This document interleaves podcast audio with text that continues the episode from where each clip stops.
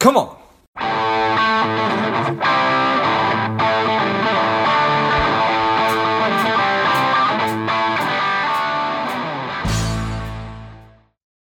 Welcome to Lifeblood. This is George G, and the time is right. Welcome to today's guest, strong and powerful Michael Roub. Michael, are you ready to do this? I'm ready. Let's do it. Thanks. Let's let's go. Michael is the founder of Inflection 360. He is a consultant and advisor for small businesses, helping them outcompete in their markets, grow and exit at significant valuations. Michael, tell us a little bit about your personal life, some more about your work, and why you do what you do. Uh, yeah, the why do I do is a longer question, but uh, yeah, here I've been in. Uh, I'm originally from the Midwest, but uh, Cleveland, Ohio, but lived around the country and have spent the last 20 years in Los Angeles. Um, I guess at this point, I'm the proud dad of kids off in the world. Uh, you know, one out of college in Chicago, another one off at the University of Michigan. So uh, I've had a lot of life learning in the last 20 years. But uh, on the professional side, I've been started as an undergrad at Wharton been a finance guy most of my career, but made their way into the world of healthcare about 20 years ago in the business side of that, and have spent years doing transactional work or strategic roles, largely a lot of emerging or growth healthcare companies. The, um, yeah. the business of healthcare, I imagine you see that change by the minute, or maybe not. That's fair. Yeah. Uh, no, it is a stroke of a pen industry. So there's no question that I've seen a lot of twists and turns.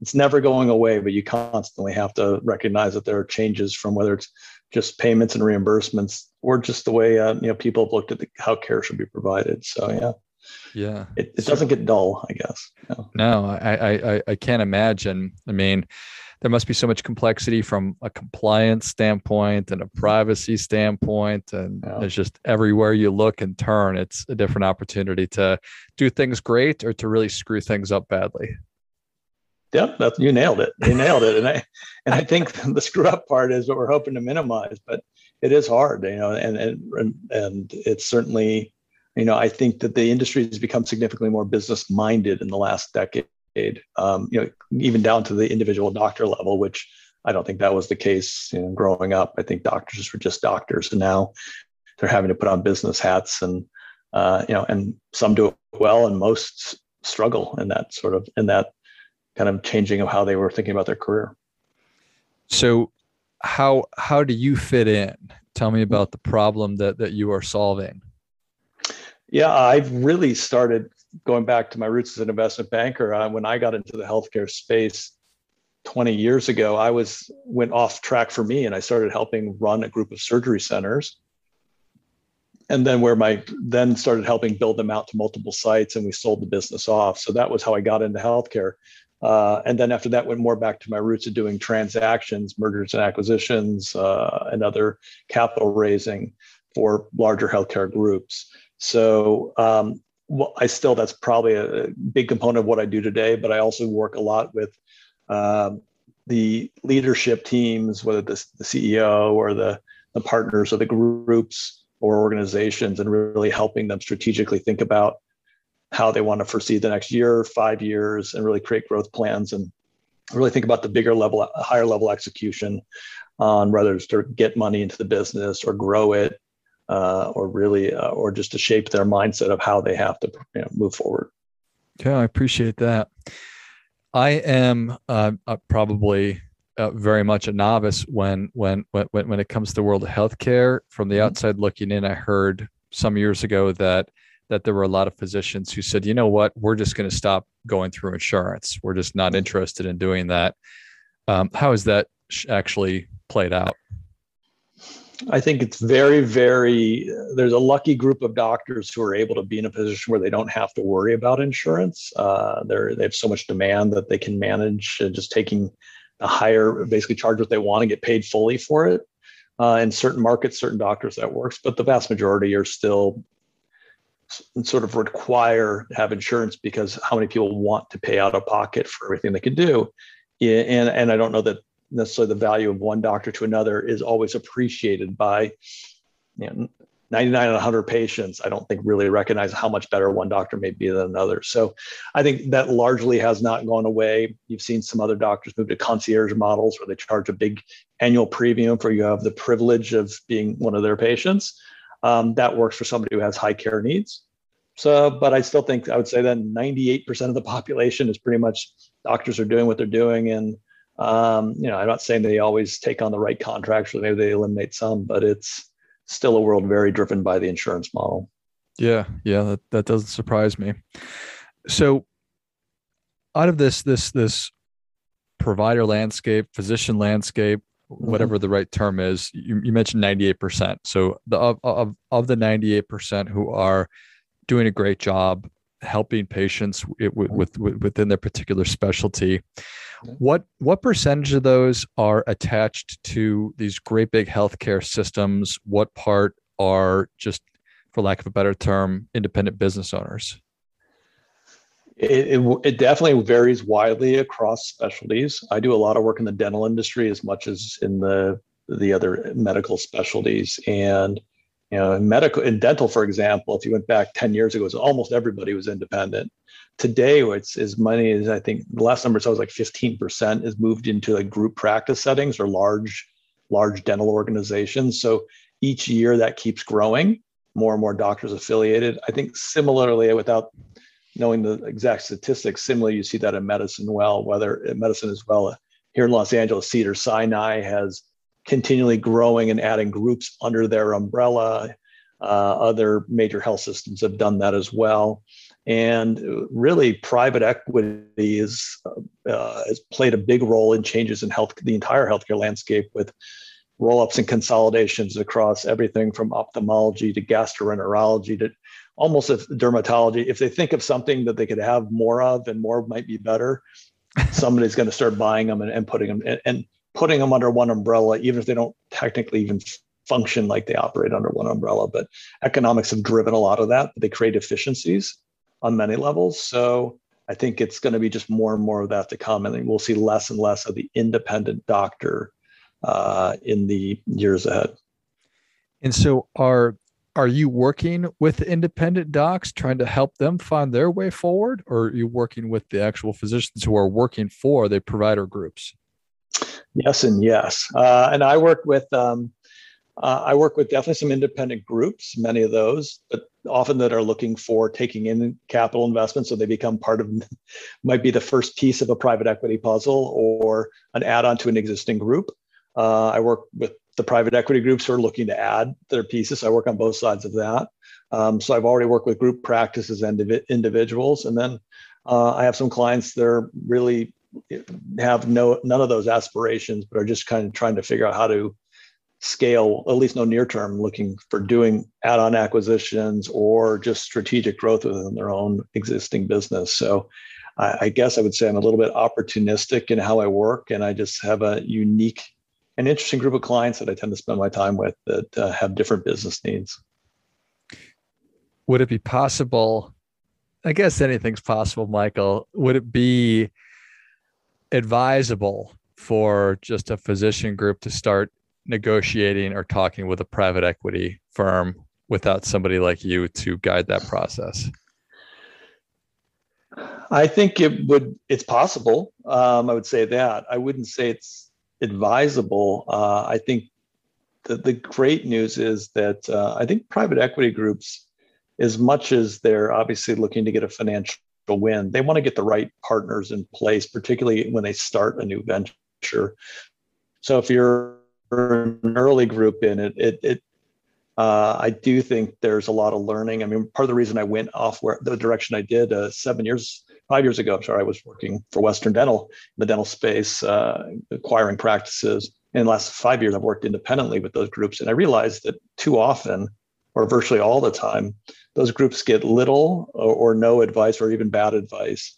And so they leave money on the table. They didn't prepare properly. So it doesn't have to be with me, but I think there's got to be a real clear understanding of the true value you bring, not to be overreaching just because you heard of things, not to give up too much because you weren't prepared. There's a lot of preparation gets involved in in looking to raise capital or to partner with anybody. And so I think if you know, look, I've worked with doctors for 20 years. I'd never have given anyone advice on how to do a surgery. So come, you know, but I would certainly like, so therefore I've been doing this for more than 20 years. It would make sense that they would take my advice on how you should approach capital investment, partnering with somebody, and not trying to do it all yourself. I mean, uh, right? That's I mean, kind of getting to the end of the line here in terms of you know thoughts and, uh, and outcomes, but you can't be an expert at everything, and and when you're not, and you can't be, find people who are and work with them, even if it's even at a minimal level, you can get some good guidance to put you in the right direction. Yeah. What are some of those those those common pitfalls that you see that oh wow, you know, they probably should have thought about this before they did that? Um, some of the most like when I start talking about the smaller businesses, and this would apply across any business, not just in healthcare, is businesses get valued different ways, but tend to be uh, on their cash flow or the EBITDA of the business um, most frequently. And I find so, therefore, the expense management matters in the business uh, because every dollar you save means the business is worth more on the bottom line. If people paying multiples of whatever you're worth, that's that there's a compounding benefit there. And I tend to find that one of the most immediate issues is overstaffed, um, underperforming people. And I don't mean wipe out your whole team, but I've had multiple times where I've spoken with people and we're trying to buy them and recognizing people who maybe didn't need to be in the organization. They had six billers in the company. I looked a business I looked at once that needed to have two people doing that role. I mean, just four people's salaries, and you put a multiple on that, and you realize how much money they're leaving on the table. It's just they didn't want to be the bad person. Like I didn't want to. So, but they didn't want to be the bad person, so they cost themselves several hundred thousand dollars, you know, in a transaction. And yet, let alone what they're costing themselves each year.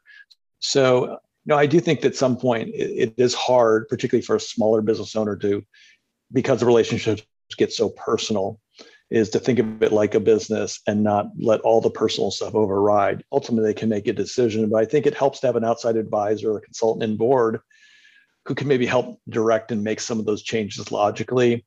And you need to do it enough in advance before going to partner with somebody else so that you get the advantages from it. But I think that's probably the biggest challenge is just the personal element and the relationships within a small organization and how do you navigate those in a way that you don't hinder your own you know your own financial outcomes or your own personal outcomes in a, in a situation like that it's it's i think it's interesting that that i certainly have a tendency to think about a manufacturing company differently than i think about a professional service company like a law firm or medical practice but they're the same things right they are. I think that uh, you know the good news is you know if I think of you know you can think about the complexities of either of them, but you know if a company makes a widget, you know what the product is, and you know who the end customer here. And I think in I think about healthcare services, you have patients who are clearly your end customer, but depending on how the organization is, the doctors, if you have a big organization, those doctors in their own rights are customers as well. Because if they're unhappy, they leave you can't just replace one with another. It's not like a broken part. So you do have to balance both the needs. You certainly have to make sure you're covering the needs of the patient. That should be paramount. But you also have to be cognizant of these, the biggest asset that you have, which are your doctors, and how to ensure that they're both being productive, but kind of both being productive, but also um, going to stay for the long haul, one way or another. So that definitely takes a lot of certain personalities and and the right team to manage those, which can be very unique personalities at times. Doctors can be their own challenge. So, but any professional organization, I think that whether it's a consulting firm or a, lawyer, a law firm, um, watching your best assets walk out the door after a transaction, which happened when I was in investment banking. We got acquired and a bunch of people left the firm. Uh, how, how do you manage that? Yeah. Yeah. Super, super unique and challenging in that regard of just the brilliance of the uh, of, of of of of the physician but also dealing with potential ego which could be catastrophic um, and probably kind of stereotypical it, and yeah it's it, i learned a lot in my first six years with surgery centers and doctors and schedules and recognizing you know their need to be in charge in a room when they're doing a surgery it's part of all their training, but that translates into how they manage all their day-to-day practice and life that they're used to being in charge. So when they're in a situation where other people are trying to direct them a little bit, that that, that is a uh, that takes a little bit of finesse and a lot of learning and how to sort of work with the doctors because you don't really want to work against them. It doesn't it doesn't end up benefiting anybody. Yeah, certainly. And that's yeah. a classic how you do one thing is how you do everything. Um, yeah. Which which which which absolutely makes sense. And and and why wouldn't they? And I think probably in a lot of regards, they certainly can be the person that's in charge, but they don't need to be running the meeting, so to speak. You can be the CEO, but you don't need to be the CFO. You don't need to be the HR director, right? right? Um, yeah. But that's where I imagine somebody like you can kind of help people take a big step back and reframe the way that that that that that they're looking at how they're practicing just or how they're running different aspects of the business and how to proceed through a potential massive transaction of taking on a new partner yeah. or acquiring a practice or taking on money because while there's probably room for mistakes you don't want to make too many of them well, I think it's like anything, and play to your strengths, and you know where you have weaknesses, be able to recognize them and, and know that somebody else might be better suited to manage those weaknesses than you are. So whether that's doing a transaction or just running your day-to-day business or your practice or whatever you're doing, can't do it all. The doctor can't be doing surgeries and checking in patients, right? So and yeah. managing insurance billing, um, and just like any other business. So to your back to your other comment, in, in many regards, I think they become much more like any other business. There's just some unique facets to professional services for sure. Yeah, 100%. From what I know about folks that that that that help people sell businesses like business succession planning and continuation mm-hmm. planning, a lot of folks will get all the way to the end and then they'll almost sabotage the deal just because for for a million different reasons. How is that in in in in in your world? I've had deals where we were finishing up purchase agreements where my client said, "You know what? I decided I want to do this after like a year of work." I've had that happen. Uh, I've had uh, that certainly has happened. But What I've seen the biggest challenge I've seen with transactions uh, is that it's an advice, piece of advice I heard somebody give years ago when I was in investment banking. So I took it and pretend like it's my own at times. But uh, you know you got to focus on what got you to here because more transactions than not don't fall through i mean the reality is if you're doing just deals don't happen so you've got to keep running your business keep doing your day to day let us do the tra- work on the transaction and the whole thing is going to be a distraction one way or another you're going to have to spend time pulling reports and data and doing things that you don't really do in a normal day-to-day basis and and having to be responsive to somebody that is now and other taking up your time and energy. But if you make that your sole focus, the transaction, the business starts eroding and it can happen quickly. It's very rare that I start working on a get something under a letter of intent that I don't see the business sort of suffer a little bit during that process at the end of the transaction because it is a distraction. But I've seen some instances where it was like wow and i've seen some deals implode because the business has fallen off so dramatically and, and even in three months because again when the doctors and it's something like where the doctors are the key assets if they're not spending all their time just focusing on being doctors patient flow goes down revenue drops down now you've got the buyer going i'm not willing to pay as much for the business so focus on what your strengths are play and, and let other people step in and do and manage the transaction is the best way to preserve all that you've built I like it yeah. well michael that was a good one but the people are ready for your difference making tip what do you have for them uh, I'll use the one that I, I have to remind myself all the time, and that's and it's it's really Mark Cuban's. But perfection is the enemy of success. And uh, as much as I'm a detail oriented guy, and I'd like to you know ultimately get through a transaction you have to line everything up. At some point good enough is enough to go forward. And if you wait till you've perfected things you're already behind.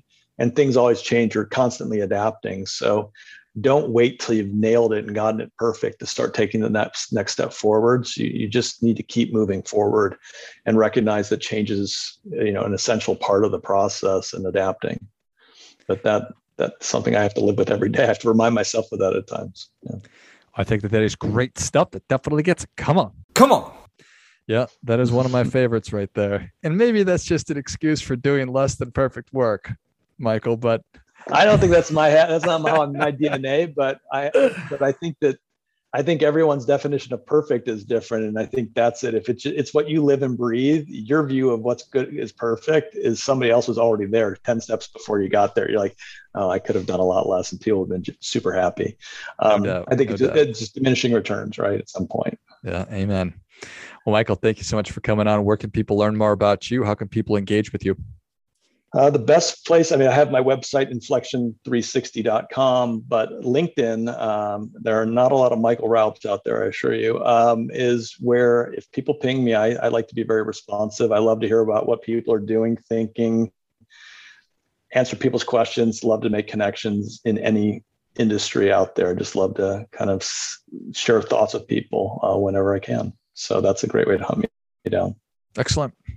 Well, if you enjoyed this much as I did, show Michael your appreciation and share today's show with a friend who also appreciates good ideas. Go to Inflection 360. It's I N F L E C T I O N 360.com. And then find him on LinkedIn at Michael Roub, R O U B.